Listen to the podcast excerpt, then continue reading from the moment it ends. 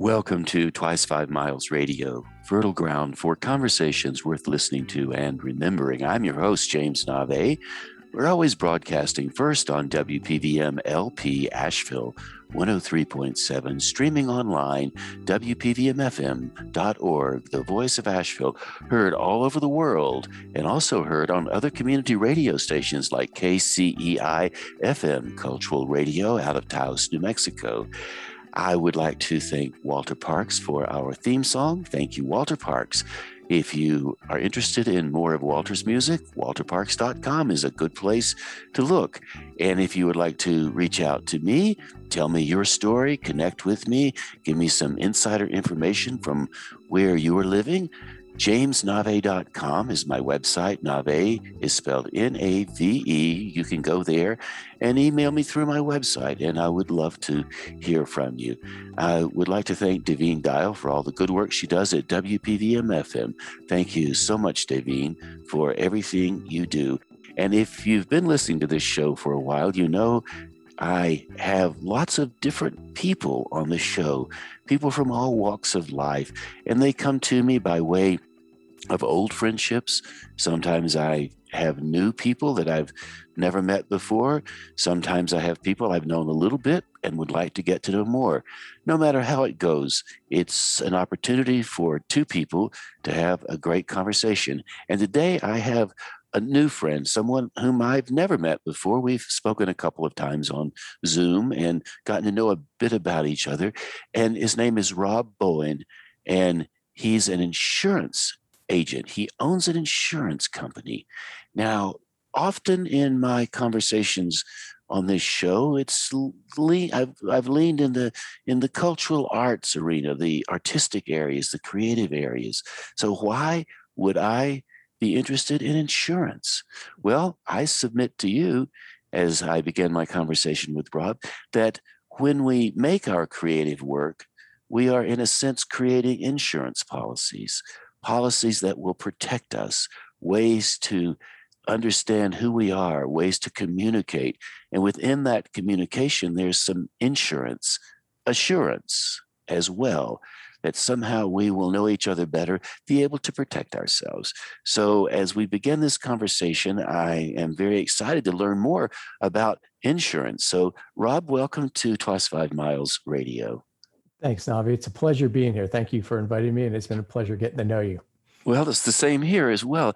And on that note of insurance, I would like for you to start out by reflecting philosophically on why insurance is an important thing for all of us. And I'll frame that by saying that we all have lots of different kinds of insurance policies that we buy. We have a lot of people are experiencing the value of having unemployment insurance right now because a lot of people are unemployed. We have insurance for our cars. We have health insurance. We insure many kinds of things, life insurance. So philosophically, why is insurance an important thing?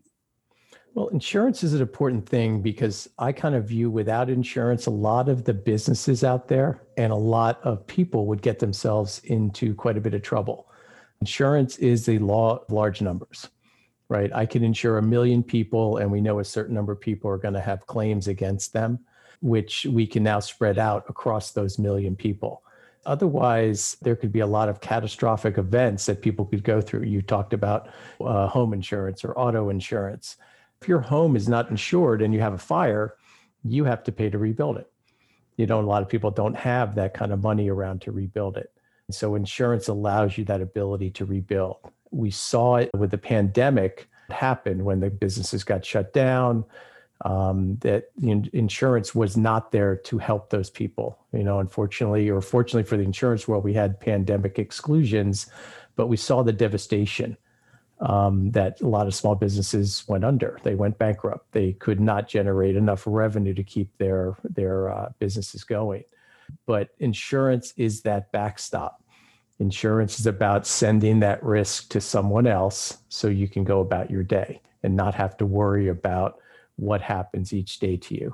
For me, insurance is about education and letting the client decide how much risk they want to take themselves and how much they want to send to the insurance companies. Well, and of course, when I think about insurance, I think about my car, as you said, and mm-hmm. I think about my health insurance. So I'm a small customer in the insurance arena. People, when they think about insurance, they don't really think about all of the things that one could insure. I know Lloyd's of London will insure almost anything. So if you're going on a great journey into the wilderness of Antarctica, they will insure that trip. Or if you have a 100-foot yacht, somebody has to insure that.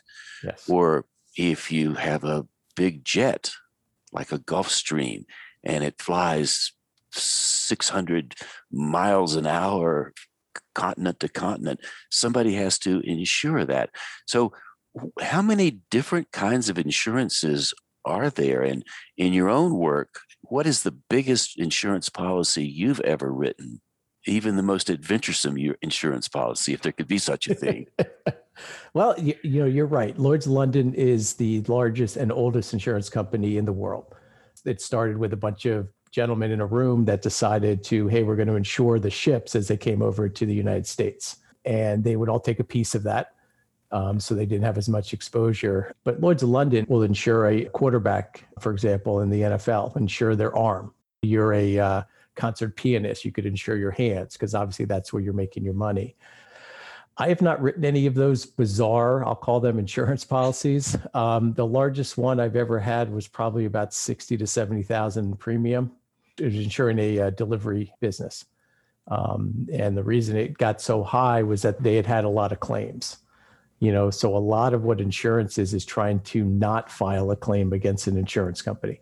It's about doing the right thing, mitigating your risk with training. You know, there's a lot of very hazardous conditions out there, and whether it's manufacturing or these large businesses. And we've seen those things in the news. So it's really on the onus of the business owner to not file claims. Those are there as kind of a backdrop. You know, you had brought up health insurance. I do not sell health insurance. So, but there are policies that are called high deductible policies, right? Where put in X amount of money and they're going to take care of any catastrophic event, whether that's a heart attack, broken leg. And so the insurance is kind of that top layer keeping you out of bankruptcy.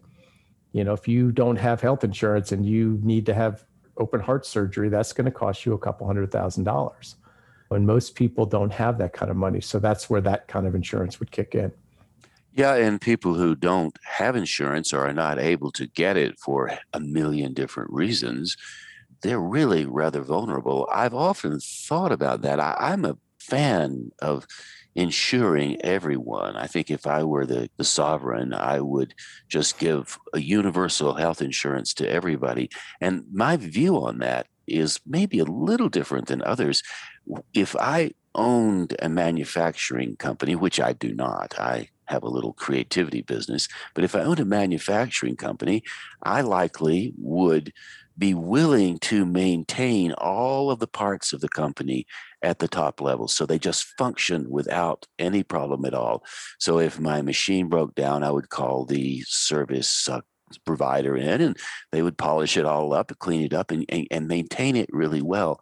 And I've always thought that if somehow we could collectively maintain humanity in the same way I would maintain all of the other machines in my factory, not to discount humanity as machinery. We are definitely human beings, living, breathing, and thinking and feeling. And yet when it comes to the production aspect of the workplace, we in a sense are biological machines, not robots. Even so, we're still machines. And I've often wondered why we somehow don't collectively think of humanity in that respect. Like why wouldn't we maintain people at their top form so they could function at a top level? So it's really interesting to me that we don't think like that, because if we did, it would create a situation that would be really productive for our gross national product. And it's a mindset shift. I mean, obviously, healthcare is a topic that's being discussed. People are very emotional about it. whether one side or the other. But that's a great way to look at it, because the other problem, I think, with healthcare, you need to have those annual physicals, right? It's prevention can solve a lot of problems, or just knowing will solve a lot of problems. You know, certainly in the US right now, healthcare costs are skyrocketing.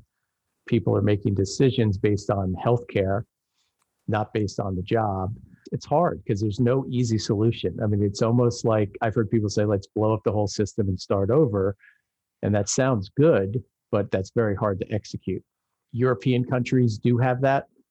Being a veteran, I have access to the VA medical facilities. Socialized medicine, for lack of a better term, there's a lot that can be said that's a lot of good for humanity, as you say. Keep everyone healthy, keep everyone at a certain level. You create an environment that you get more productivity out of everybody. So as a member of the VA and with your health insurance through the VA, what do you have as benefits for your health insurance that maybe I wouldn't have? I don't think I have benefits that you don't have. I mean, I don't pay for it. So I guess that's one benefit. Some deductibles and some very small copays, but I have complete access to it. I do my annual physical. I get my blood pressure medicine through the VA. I got my COVID vaccination through the VA. So I just have access to that, to a healthcare system. Well, when I was maybe 38, I decided to go to the doctor each year. And I was encouraged to do that by some friends. And I thought, well, that might be interesting. And the argument my friends made was to say, if you go to the doctor once a year, the doctor will develop a file on you. And as you move through the years, the file will grow and your history will be all in one place. So when you do have problems later down the line, which you will, it's inevitable because we're all moving toward the end, you will have this file and it'll make things easier. And that proved to be true. I had to maintain my own health insurance, and I worked as a freelance creative, as a poet, as a writer, as a performer. So I was always maintaining my own insurance. And fortunately, I was able to have that each year. And now I'm still doing that. It has paid off. You use the term, the VA is socialized medicine. And I wish we would come up with a different word to describe it. It's socialism, it's communism, it's all the isms.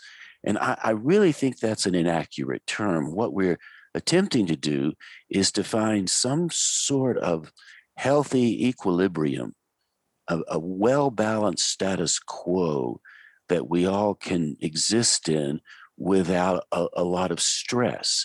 Now, it is society in the sense that we're all together in this, and we are all social, and we all live in the larger community we call America. And then beyond that, you have the whole world. We live in the world. We can't get away from that either. So I've often wished we could think of another way to name it, and I don't know what that name is. I've heard the term universal healthcare, you know, and I think you're right, because when you start using the term socialist, communist, that triggers a lot of people of how they view that term. Whether it's right or wrong, it does. People have very strong opinions on either side of that issue. I believe that people should have basic healthcare needs taken care of. I think that's important. How you do that is a whole other conversation. Because I'm a believer in the prevention side of this. Again, you said when you were 38, you had a conversation and you go every year, and now you have a nice file on you as we all get older. It keeps the overall cost down significantly, which is a good thing. But I think people are more healthy. You know, people can make the right choices. And, you know, we all strive to be healthy. You know, most of us, me included, you know, do an okay job. You know, not great job, but an okay job. We all know what we shouldn't be doing, but we tend to like to do those things. If you can provide just the basic healthcare, annual physicals, basic medicines, just learning healthy habits, you know, that's education for people.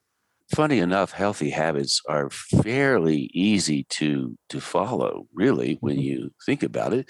And you don't have to be all that rigorous to do it. You can take a walk every day. You can shop on the fringes of the grocery store. So you go to the vegetables, and you go to the to the fish market, and you go around and get the good meat or whatever you're going to eat. But it's all on the outside of the market rather than in the middle where the more processed foods are. So it's fairly easy to do that if you stop for a moment and think socially. How do I fit in socially to my family? What kind of health legacy do I want to leave, or what kind of health example do I want to set for my children and those people around me? When we think like a member of a community and we set better examples for ourselves, we'll also set better examples for the people around us. And I also wanted to say, when I've gone to the doctor every year, my doctor, her name is Elizabeth Tordon, Dr. Elizabeth Tordon. She's in Asheville, and I pay a subscription to have access to her. So she doesn't take insurance. She just takes the payment each year, and she's available almost like a house call doctor. She comes whenever you need her, although we do it on Zoom or when I call her. And I don't have that many health problems, so I feel confident that am well taken care of. There is the placebo effect. I go every year and I feel better. Mm-hmm. And the next year I go and I feel better. So I don't know if that really means much, but I think the placebo effect may be a factor in one's well-being. Well, and I think what it also does is, as we all get older, health is a gradual decline. It's not something you notice every day. And to have someone who is a third party, we'll call it a doctor, to look at you and say, hey, wait a minute, last year you were here, this year you're here, you're moving downward in whatever metric they're using. It's something to watch for, right? So maybe there are things in the future you can do. Like you said, the healthy lifestyle. It sounds easy, but people struggle with that. And I agree with you 100%. When it comes to eating good and exercise, people think it's really, really difficult to do. And it's not that difficult. It's taking little tiny steps and just repeating them. Like you said, go for a walk. No one's asking you to be an Olympic athlete, right? I think we all feel we've got to lift weights and be a marathon runner or be a triathlon and all that. If you go out for a walk for 20 minutes, half an hour, that's more than you did yesterday, right? And now keep doing that for a year or 2 years. Those, it's like compounding interest. It's the same concept. And you can do healthy things. You can walk a little bit, walk up the stairs, or don't park right next to the store. There's a lot of people that talk about that. And I think you're right. Have a ritual, stick to it. And if it's healthy, that's a good thing because you'll keep doing it. You'll feel better. I think too many people give up too quickly, expect immediate results. That's not the way this works, right? We're all impatient as human beings. I think, I want to lose 10 pounds. Well, that's not going to happen overnight, right? And if it does, it's probably not healthy. Do a gradual thing and you'll see the results down the road. You just got to be patient and wait for them. I love the suggestion of parking a bit of a distance from the store and walking across the parking lot. You got to be careful when you're walking across the parking lot. Somebody might bump into you. Well, yeah. Make sure your head's on a swivel. Yeah. Exactly. I read a story recently about a grocery store in Alaska, and the customers in the grocery store were complaining because the ravens in the parking lot had figured out how to steal food from their grocery bags. You roll your cart out to the car, and then you open the trunk and get ready to put your grocery bag in. So you put one grocery bag in, and then you reach back for the other one, and your steak is gone because the raven came down and got it. And they were complaining. The customers were complaining because they said, well, the ravens, they have this strategy. One raven will divert me, and then the other raven will get my food. And so I'm thinking of the dangers of the parking lot. You have the cars that might bump into you, and you have the ravens as well. And I have noticed here in Taos, New Mexico, we do have ravens, and they do hang around the grocery stores. They're really healthy looking ravens. And so I think there's a raven conspiracy for stealing food from people's bags that exists in the world. But I think it's a delightful idea, even though you don't want to lose your fish to the raven. Well, but it makes sense. I mean, they're trying to survive too, right? And that's a lot easier to grab your steak than to go out and have to hunt something down. I don't know what ravens normally eat. It's a lot easier, again, just to grab the whole steak and drive and fly away, as opposed to, you know, being out in the wild. There's a lot of ways I think people can adjust what they're doing in little ways. I think people like to go big early, and that tends to not work because it becomes hard. You get sore, you know, it changes your lifestyle. Try a little, something small. I mean, I have conversations with friends of mine about that, and, you know, I need to lose X number of pounds, or I need to, whatever they need to do. And I'm like, it's going to take you some time to do that. Do it slowly, do it. And that's better for you medically, from what I understand. Don't have this huge expectation, because then you're just setting yourself up for failure, because you're going to be disappointed with the results. And coming back for a moment to the ravens and tying the idea of the ravens in the parking lot to being disappointed with the results, one thing I think we could use more of is a sense of humor.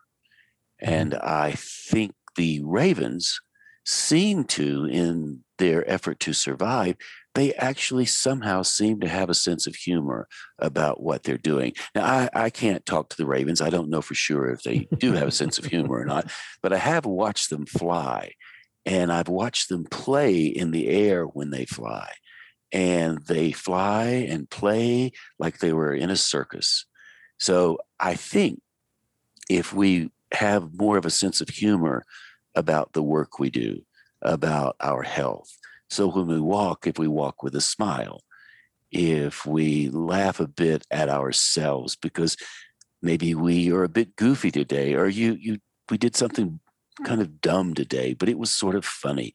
So if we can have a sense of humor, that may be as good an insurance policy as almost anything. I agree. I think people should not take themselves as seriously as a lot of people do. And I'm included in that. Put a smile on. And that makes a big difference to your psyche. I mean, I've taken some sales classes where they teach you to smile while you're on the phone, and it changes your tone of voice when you're talking to someone, and it works. I mean, if you're not in a good mood and you're talking to someone, you're going to sound like that on the phone. And if you have a smile on your face, or you say something goofy, or you try to make someone laugh in a positive way, I mean, that changes the whole conversation. I think that's important. In voiceover work, one of the first things you learn out of the gate is smile when you're reading your text. Mm-hmm. And the smile does cue you in a way that maybe creates happy endorphins inside of you. I don't know for sure, but I do know when I smile, I feel better. I'm smiling right now, and it's great. We've been talking about ravens and talking about walking across parking lots and health insurance and socialism and all these other things. I also know that you mentioned you have access to the VA hospital, which leads me into asking you about your involvement with the military. I know you served, and you did it with distinction. So would you tell us a bit about your relationship with your military service and why that means so much to you? That's a great question. I was in the U.S. Navy for 8 years. I was an E2 naval flight officer, which means I had the pleasure to be in the back end of a plane and fly off of aircraft carriers. My military experience was awesome. I tell people I would do it again in a heartbeat. I loved everything I did. Part of it was probably because I was a little young and dumb, didn't understand all the risks that are involved. But the experience of the military for me was life-changing. I didn't realize it when I was younger, but I realize it now because I was taught teamwork, watching someone's back. It is a very structured environment that you're in. But when I was in the Navy, there's times where you had to get things done. I mean, the military, being part of the federal government, is a very large bureaucracy for a reason. My military experience was awesome. I think it set me on a good glide path for certain successes in the civilian world, And now in my later years, as I'm calling this, it allows me to help other veterans, help veteran organizations, and really leverage what I'm doing in my insurance agency to make a difference. And I'm a preacher of, if we all do a little, we can have a huge impact. You know, back to your comment about healthcare or taking a 30-minute walk for the day, that makes a big difference in your health. And the same thing applies here. You know, it's about helping others that are maybe a little less fortunate, maybe need a little hand up, maybe need a little kick in the butt once in a while. There's a certain way that veterans talk to each other. And that's not meant as an arrogant thing. It's just the way it is. And fortunately for me, I'm able to leverage that to help veterans, whether it's young kids coming out or older guys in the Vietnam era who have a lot of health issues. There is a lot of need out there in the world. And it's not just veterans. A lot of what I'm part of is, it doesn't directly deal with veterans. It's about giving back. It's about helping someone else. And that's, for me, is what it's all about. You said you were, your job was to fly in an aircraft off of an aircraft carrier. Aircraft carriers are rather large until you pull back a few miles and you look down at the ocean. And of course, the ocean dwarfs the aircraft carrier. It's a tiny little thing compared to the big oceans. What did it feel like when you were sitting in the airplane getting ready to take off, and as you lifted off from the aircraft carrier, what did it feel like? And when you were coming back in, landing on the aircraft carrier, how did that feel? We used to joke it's the best roller coaster ride in the world. So as the plane gets launched off, a lot of G-forces. So you're pushed back in your seat. You get about, I think it was like 5 to 7 times your weight was pushing against your body. And then all of a sudden there's that release at the end as you come off the front of the boat, and now you're airborne. It always amazed me that it worked every time. You know, there's so many different things that have to go right for that to happen. And there's so many things that can go wrong that rarely happened. But it was a great ride. And, you know, when you're in the middle of the day, I spent some time in the Persian Gulf, which was very flat, not a lot of currents, not a lot of waves. That was fun because the ship's not moving. You can see, the pilots can see. I was in the back looking out a little window. That's about all I could see, or looking up in the front of the plane.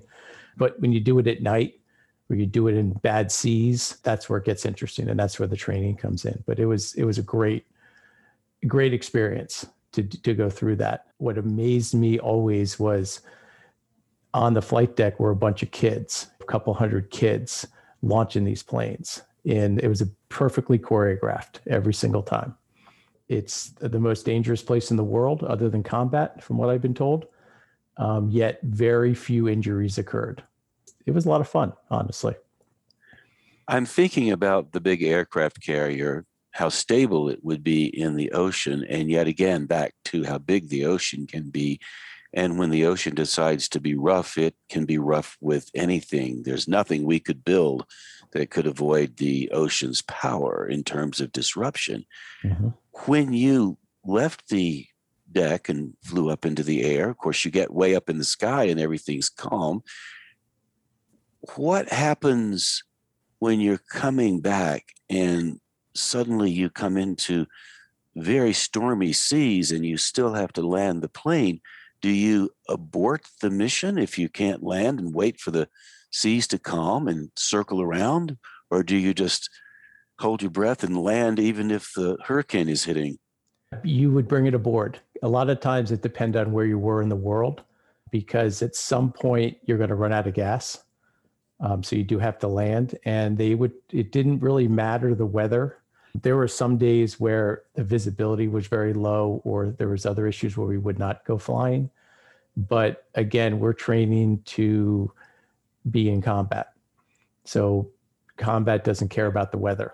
So we had the practice, so to speak, in those environments. And I did a Northern Pacific cruise up by the Aleutian Island chain, and we had 40, 50-foot seas. And the flight deck was moving and water was coming up, and you just try to time it. I mean, it was all about timing the plane coming over the back of the carrier as the back of the carrier came up into the plane.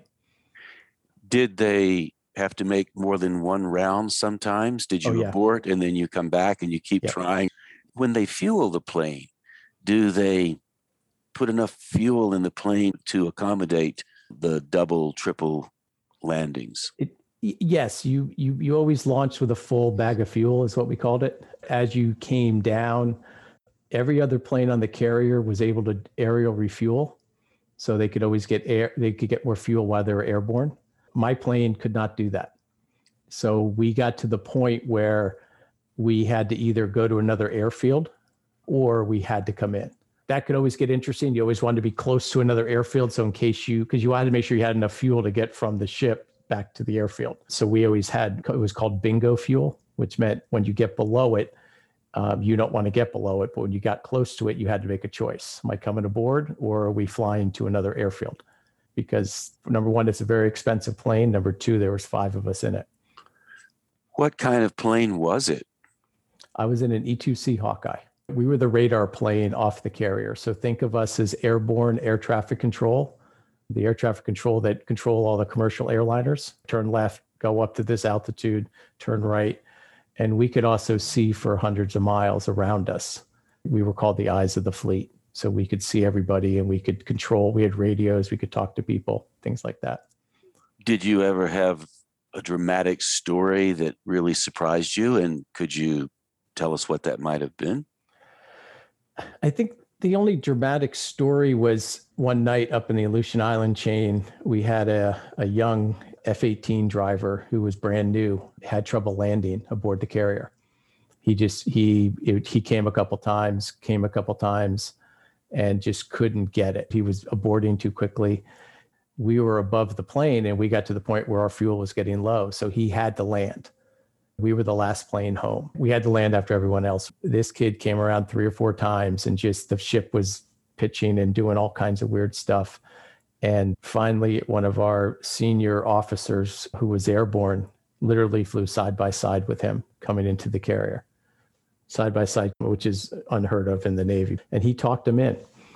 And I'm listening to the radio as this commander's talking to this kid. And he was a kid. He was 25 years old and talked him right in to landing. That's the kind of stuff you don't hear about. That's the kind of stuff that makes these guys amazing that are bringing these planes aboard these carriers. You know, I'd never thought about two airplanes approaching the carrier at the same time. So you're saying the commander flew beside the rookie, plane by plane, the same plane. I imagine the jets, right? Yeah, F-18s. It's F-18. So these are very fast, very expensive airplanes. So the commander's flying wing to wing almost to guide this rookie with confidence into the landing chute. So the commander had to stay above the sea, not go down too far, instruct the rookie, and at the last minute veer off into the air and come back around and land his plane as well. So I listened to the radio the whole time as he was talking him down. And basically even the commander says, everybody shut up on this circuit. You shut up. And he just talked this kid in, and he was a kid, and he talked him in and, saved him, got the plane aboard, came back down, and then we were able to land and, everyone went to bed and we did it the next day. Now that's quite a scene. I've never seen that in the movies, and I've never even heard anybody even do such a thing. But how far above the sea does the aircraft carrier sit, the landing deck? It's about 70 feet. The carriers I was on were 70 feet. I think today's are a little bit higher, but not much. And what speed was the commander and the rookie flying at as they approached the landing strip? If my memory serves me, it's about 150 to 165 knots. 150, 165 knots would be what in miles per hour? About 120 miles per hour, I believe. They're moving.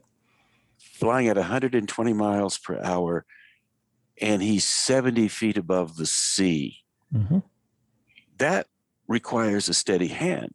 Oh, yes. And you got to remember at that point, the plane is what we'd call dirty. Dirty means the flaps were down. So you're very vulnerable at that point, right? You're right near that stall speed. You need wind across the wings to keep airborne. So you're now at that close to speed where if you slow down a little bit more, you're going to start dropping. Flying 500 miles an hour, you're cruising, right? That's not a problem. When you're down low and you're coming into land, you're right at that stall speed. So you have to be very careful. So any little mistake could cause a problem. And the commander also knew the bigger mistake was sitting right in front of everybody, which is if the rookie misses and crashes on the deck, then you flying up there in the sky have nowhere to go. Yeah. And remember too, there's a couple hundred people on that flight deck. So you've put a couple hundred people at risk at this point. You have a plane come in that crashes, you're taking out other people. You want to get that thing aboard safely and correctly every single time. Plus all the gear that you would take along with the people if you crashed on the deck. Yep. And there's a lot of other planes on the flight deck. There's a lot of other people on the flight deck. The goal of every day was to make sure no one got hurt. Well, it keeps you awake, I would think. Oh, yeah. It's a very dangerous place. A lot of things can happen up there. Could you give us a sense of how big the deck actually is in comparison to a football field or? The carriers I was on, they were the old diesel boats. They're about 4.5 acres from what I remember. And the newer ones are about 6 acres. 6 acres. So when you look at an airport like the Atlanta airport or JFK or Denver International, how big are those airports in terms of their landing strips? Do you know? Well, probably the better metric is most of those runways are about 2 to 2.5 miles, right? So you have 2.5 miles to land, slow down, and then start taxiing. On a carrier, you're coming in and you probably have 150 feet. Now you have a wire you're hooking to that's slowing you down. But if you even go from one end of the carrier to the other, it's only a couple hundred feet. So the wire is what stops the airplane. That's correct. Yep. There's an arresting gear wire. There's 4 of them across the back of the boat. And you have a tail hook on the back of the plane and you're trying to catch the 3 wire. So basically when you're landing the airplane, you're actually not landing on the carrier. You're landing in the wire chutes. You have to catch those wires. Yep. A flight deck is angled. So you're landing, the angle that goes off to the left is where you're landing. And there's 4 wires there. So you hopefully, as you're landing, you go to full military power. So if you miss the wires or your hook misses the wires, you now have enough airspeed to get back off and come around and do it again. That must be why when Navy pilots show up to the employment office of one of the big airlines, the people are glad to see them. And there's a lot of veterans, whether it's Navy, whether it's Air Force, there's a lot of veterans that fly the commercial airliners because it's a different kind of flying, obviously, but they have so many hours of flight time and they're so well trained. A friend of mine said, flying's not hard. Landing's hard and emergencies are hard. So it's how you handle that emergency. When a light goes on or you have an engine fire, and you see that in the news, right? You see it, the one plane that had the big engine fire over the Southwest. Those pilots did a great job. They had one engine and those planes can fly with one engine, but they had a fire in the other one and they were able to shut it down, land the plane, and everyone survived. That's when you, quote, make your money. And what happened to the rookie? He kept going. They always talk about in the military, you're going to have those nights. You're going to get scared. No one admitted it back then, but that's what happens. And he was fine the next day. They put him on the flight schedule. He was the first plane off. Bravo for him. You fall off the bike, you get right back on it. No wonder what his career was like after that. Did you keep up with him or? Not really. I know when the rest of that cruise, he really did a great job. He didn't have any more problems at the back of the boat. He became a very good pilot because he learned a really good lesson that night. Yeah. Well, he also learned that the commander was more than just somebody who gave an order. Yeah. Commander, at the end of the day, he risked his life for that kid with no forethought to it. Just, this is what I'm going to do. That's amazing. That makes you a little teary up, Yeah. Yep. But that's why he's a commander, right? That's my view. That's exactly right. That's what you do. Yeah. Yeah. There's no thought process. Not everybody has that. They don't have that kind of whatever it takes. And as we move toward the end of this, I do want to ask you about the flag because your company is named after the flag. And you and I talked about how much you appreciate the American flag. So I'd like to give you an opportunity to tell us why. For me, as a veteran, the American flag means a lot to me. The way that the training I went through, the things I did, we obviously in the military would fly the flag, you know, the show in the flag they always talked about, especially in the Navy. The flag means a lot to me. In the military, we decided to join the military to defend that flag. And there's some great iconic pictures. Iwo Jima comes to mind. There's many others out there. To me, it's a powerful symbol of this great country that we all live in. I love this country. I mean, we're not perfect. We make mistakes. We've done some dumb things. I mean, that's not what this is about. I decided when in my early 20s to join the military. I didn't join to defend the flag. I didn't understand that in my 20s, but now I understand it a little bit better.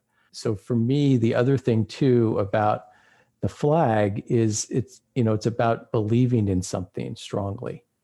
So I can leverage that thought process to believe in helping people, to believe in trying to do the right thing. And that's what's important. So the flag is a symbol. It's a powerful symbol to some people. To other people, it's not. And that's okay too. It is what it is. And we all have different opinions, but that's what makes, I believe, this country great, is that we have the ability to have our opinions. We have the ability to speak our minds. I'm struck when you said I went into the military when I was young. I didn't quite know what defending the flag meant. Now you're older. You've had some experience with life.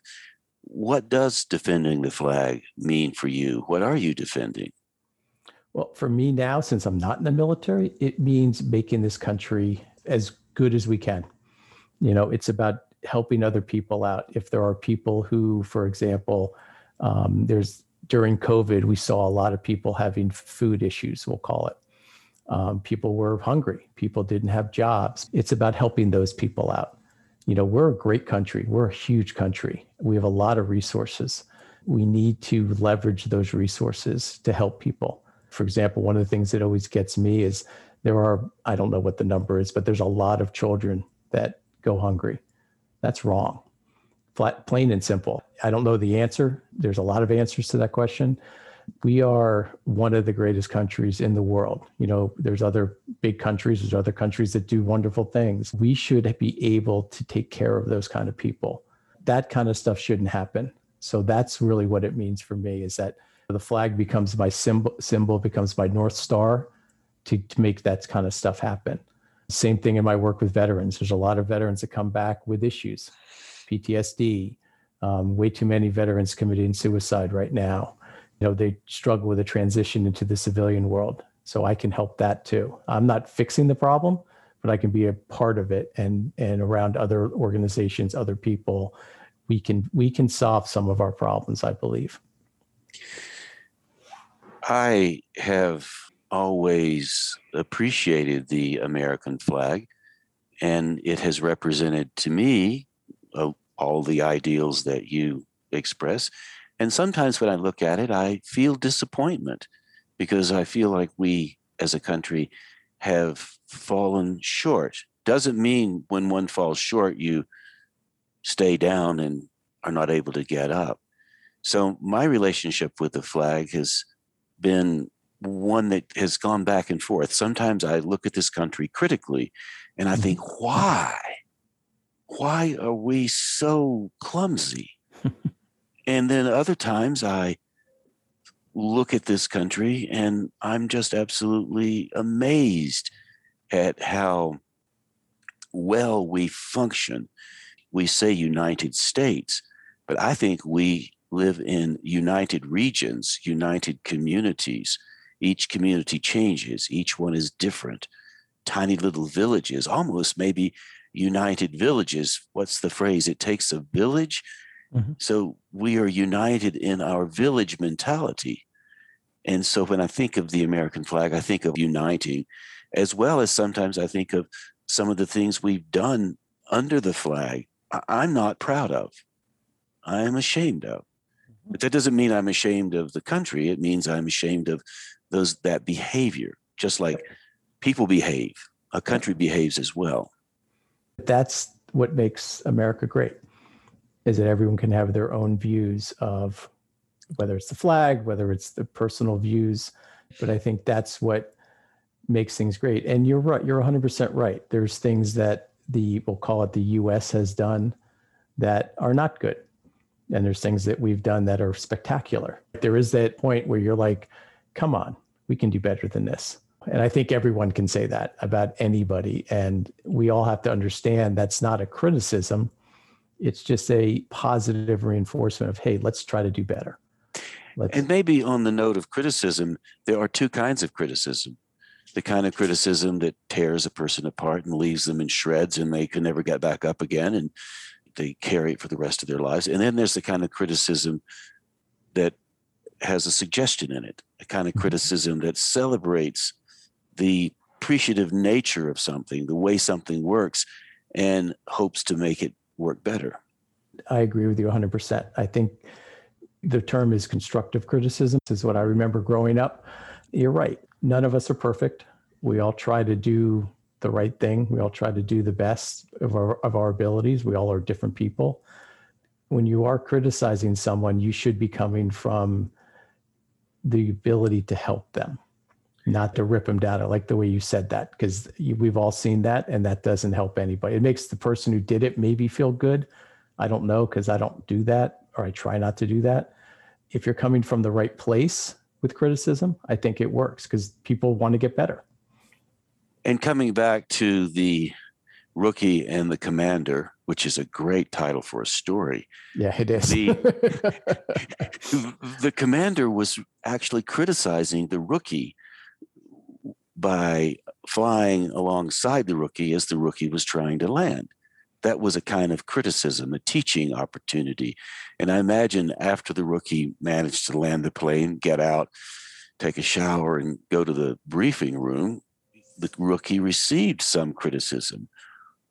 And hopefully the rookie was able to, next time around, land the plane. Yep. And you're 100% correct. There's always the after action report where you talk about what happened, but it's not personal. That's the other side of it. It's just, hey, here's what you did. Here's what you can do better the next time. Here's what we did. And let's all learn from it. And that was a big deal in the military, was those after action reports of, let's figure out what we did wrong, not point fingers, but let's figure out what we did wrong and how we can all do better again. So this situation has less of a chance of happening again. Gosh, that's a wonderful way to close our time together. I really appreciate that comment. And as we go, would you tell our audience how they could reach out to you, get in touch with you, the name of your business and that sort of thing? Okay. Well, thank you, Navi. Again, the name of my business is Patriotic Insurance Group. I'm an insurance agent in the Northeast. My office is in New York, upstate New York, just north of Manhattan. Phone number is 845-610-5700. Would love to chat with people. This was a very interesting podcast for me. I really, really enjoyed it. So if people have opinions or have thoughts and would just like to chat with me, if you're interested in helping veterans, also please reach out to me. And say your website. Insuranceleadership.com. Insuranceleadership.com. If any of you out there are interested in helping with veterans and want to know more about how you can do that, just reach out to Rob Bowen and he will be happy to tell you. Thank you, Navi. I really appreciate it. This is an honor being with you today, and have a wonderful day. I appreciate your time, and maybe we'll talk again soon. Sounds good. Thank you so much. And there you go, my friends. A good conversation with Rob Bowen about insurance. Insurance in the more expanded way one would think of insuring oneself. And we do indeed insure ourselves with car insurance, life insurance, homeowners insurance, etc., etc. And we are fortunate to have people in the world like Rob who can help us figure out how to insure all of the things we need to insure. My nephew, John Hamlin, who lives in Franklin, North Carolina, has a state farm insurance agency. I can't say I know all that much about insurance. John certainly has made a good success of it in the little town called Franklin. I do have a lot of respect for people who spend their time thinking about how to help people in the community. So I'm glad that I have my car insurance, and I'm glad that I have my health insurance and all the other things that I need to have insured around me. Moving a little bit beyond that, as we talked about in the interview, insurance can go well beyond paying the premium for a policy like your car insurance. We insure ourselves in many ways, and by insuring, we also create an assurance. I am assured of my welfare because I pay attention, say, to my health, which Rob and I talked a bit about in this interview. And I also did not expect to go as deeply into Rob's story about the aircraft carrier as we did, which brings me around to another kind of insurance. There's the insurance of story, and we have stories that are banked inside of our imaginations, inside of our experience base. And when I think about insuring ourselves with story, it's a different kind of safety. When you share your story with someone near to you, or maybe a few people who gather around the table, you're creating a sense of safety. You're giving some experience. You're giving people a way to take the listening experience they had with you and turn it into something that might be beneficial for them. I was having a conversation with a friend of mine yesterday. Her name is Nancy, and Nancy was asking me about storytelling. She said, I would like to tell a story. I want to learn how to do that. She said, I was listening to someone online, an online course, and they were saying over and over, you have to tell your story. And I said to Nancy, the idea of telling your story is just a little bit off base. Now, I know you may repel from that notion for a moment, but what I mean by that is, when you tell a story, you are telling a part of your story. We can never tell our story. You can never tell your story. I can never tell my story. I can tell a part of it. And the reason I said telling your story is a little bit bigger than what you might want to take on when I was talking to Nancy, what I was trying to emphasize to her, I was trying to say, and I believe I succeeded at this, that if you take a little bit of what you've experienced, not much, and keep it really simple, give it a beginning, a middle, and an end, you will have a perfectly fine story, a story that will connect your readers to you, or should I say your listeners, depending on how you tell your story. You could write it on the page, or you could record it like I'm recording this story now, or you could tell it to somebody in person. However you tell your story starts to belong to the person listening as much as it belongs to you. Now, that's an idea that I really, really enjoy and am glad to know about. And turning back a moment to Rob's story about flying above the aircraft carrier and having the rookie pilot landing in the rough seas and the commander pulling the pilot onto the ship and getting the landing to happen, and then the pilot returning again the next day and flying off again to have a successful career as a pilot. That's a story. It's not really Rob's full story. It's not the pilot's full story, nor is it the commander's full story, but it is a slice of a story. And the beauty of telling stories like that, I think, can emerge when you understand the simplicity that you are perfectly capable of bringing to the story. For example, today I decided to make a treat. I was going to make some hot chocolate. So I put my cup on the counter, and I was very excited. I didn't have much soy milk left, but I put it in my Yeti cup, and I was going to shake it up with some hot chocolate or some chocolate, and then put some honey in it, and which I was getting ready to do. And I reached up to the cupboard to get my hot chocolate, and I tipped the entire cup over, and the whole thing spilled out on the counter. I no longer had a cup full of soy milk to put my chocolate and honey in. Now, I was really disappointed with that. I grumped around and muttered and was as my childhood books would say, I was the billy goat, gruff, snorting around. And then I finally re-established my cup, poured some more soy milk in it, and went on my way. Now, that's not a very dramatic story, but it does have a beginning and a middle and an end. And when we tell stories, we can start with something that simple. And the key to that story was, what did I do after the milk fell over, or the soy milk fell over? What did I do? How did I respond? I'm here to say I responded rather poorly. I uttered some unmentionable words, and then, berated myself a bit, and finally went on to make my chocolate. So it's not only the story you tell, but it's the undermeaning of the story, just like with Rob and the commander and the pilot, the rookie pilot. They worked together, they critiqued each other, and managed to soar into the sky. So, insurance. To insure yourself, you can do that in many ways. And one of the ways you can insure yourself is to drop into your own story. Drop in and tell a bit of it every now and then.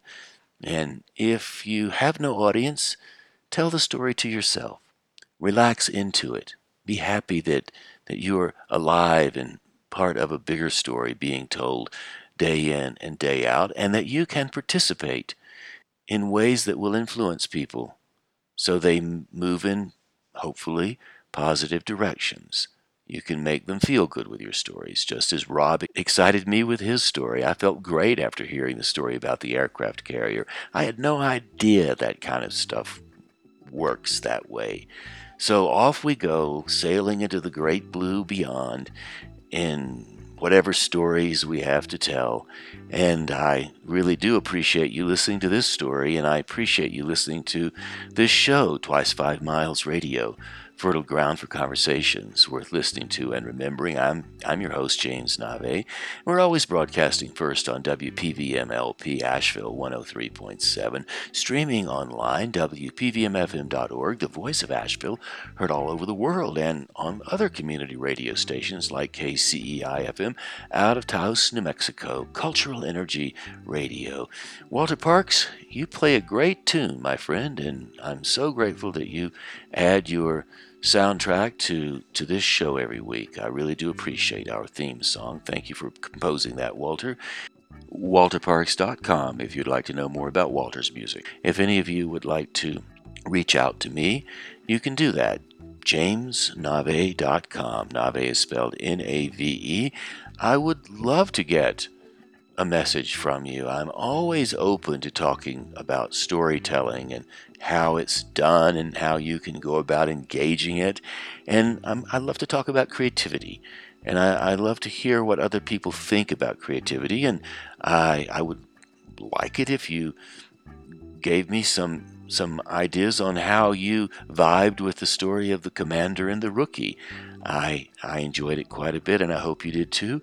And on that note, I would like to say once again, thank you ever so much for listening. And please do tune in again next time. Until then, I'll catch you on the turnaround, somewhere down the line.